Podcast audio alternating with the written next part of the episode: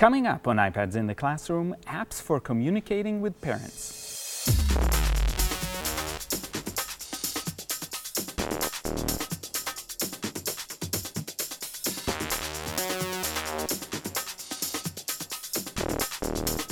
Hi, my name is Guy Trainin and this is iPads in the Classroom from TechEdge and today I'm talking about ways to communicate with parents through apps. And I'm going to show two apps that can be used in the classroom for a variety of assignments, including working with parents, and then one web app that allows you to communicate with parents and with students about assignments and exclusively that. So I'll start with that one, and that app is called WhatsDue. It's a web-based app, which means it'll work on any device. I love it on the iPad, but it'll actually work on any device that has a browser. And I registered, I have a class, 311, it's a class I teach here, and you can invite students and parents to have the ability to walk into this classroom. Right now I have no students here, but what you can see is you can invite subs uh, subscribers and the way you do that is with a letter code that shows up on the upper left hand side and it says join code. Anybody that has access to that code can join your class and then you can add assignment. For example, uh, I can have a test and that test will be at 8 a.m.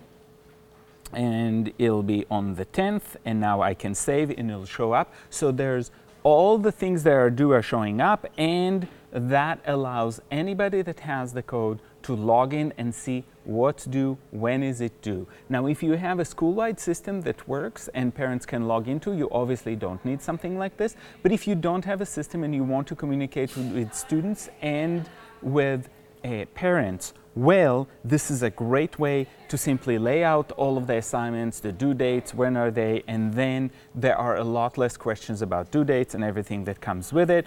Um, the person who created this app is providing a lot of support and you can actually very, very quickly uh, email him or even Skype him and that allows you to have conversation with the person who made the app and, and get support really, really quickly. It's one of the things I love about this uh, web-based app. This is a great option for bring your own device schools where you have students bring in a variety of devices and you don't have over control over what they have. This will always apply. So this is what to do and uh, in a in a few weeks, we'll add another podcast that will actually talk a little bit more about the options and things you can do with this. So this is the first one. The second one I want to talk about is TeacherKit. And in TeacherKit, uh, and I've talked about TeacherKit in the past, but it's been a while. TeacherKit has lots of things that you can do as a teacher. So I have a class, I have four random students that I have here just as a demonstration. You can have as many as you want. I love the fact that you can have their pictures. So if you have lots of classes and you don't remember everybody's name, this allows you to practice names, to connect names and faces and all of that.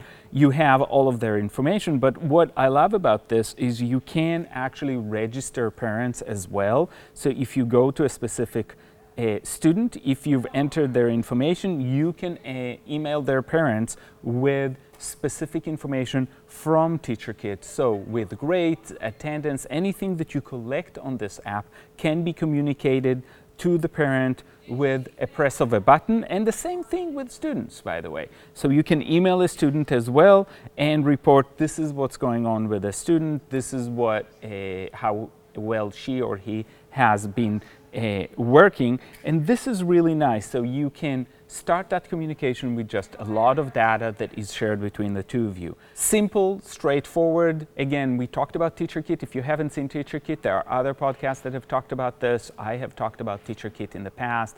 So I'm not going to go into all of the features, but there's lots of features about each and every one of the students and about the classroom as a whole. So it's a great way to communicate actual data back to parents about uh, students' progress.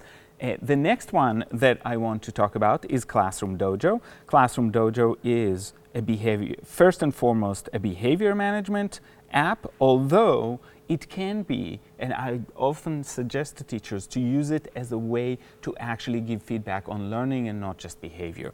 In this uh, mock-up class, we have a few students uh, that have been performing, and again, what you want to do is go to parents and you can invite them to have access to the data about their students. So again, it's a way to send them an invite. So if I'm going to send parents invites, all I have to do is know their uh, email addresses and then this is a, a way to send that invitation to all of them where they will be able to actually access that information only about their students. It will not share information about everybody else, but it will allow them and you to communicate effectively and share information. So this is Classroom Dojo, and again, it has a lot to do with management, but you can use it for uh, feedback on learning as well, and that's for me when it becomes uh, the most useful. So today on iPads in the Classroom, we talked about a few ways you can communicate with parents directly from apps with information about uh, your students, their children, and I'll see you next time on iPads in the Classroom.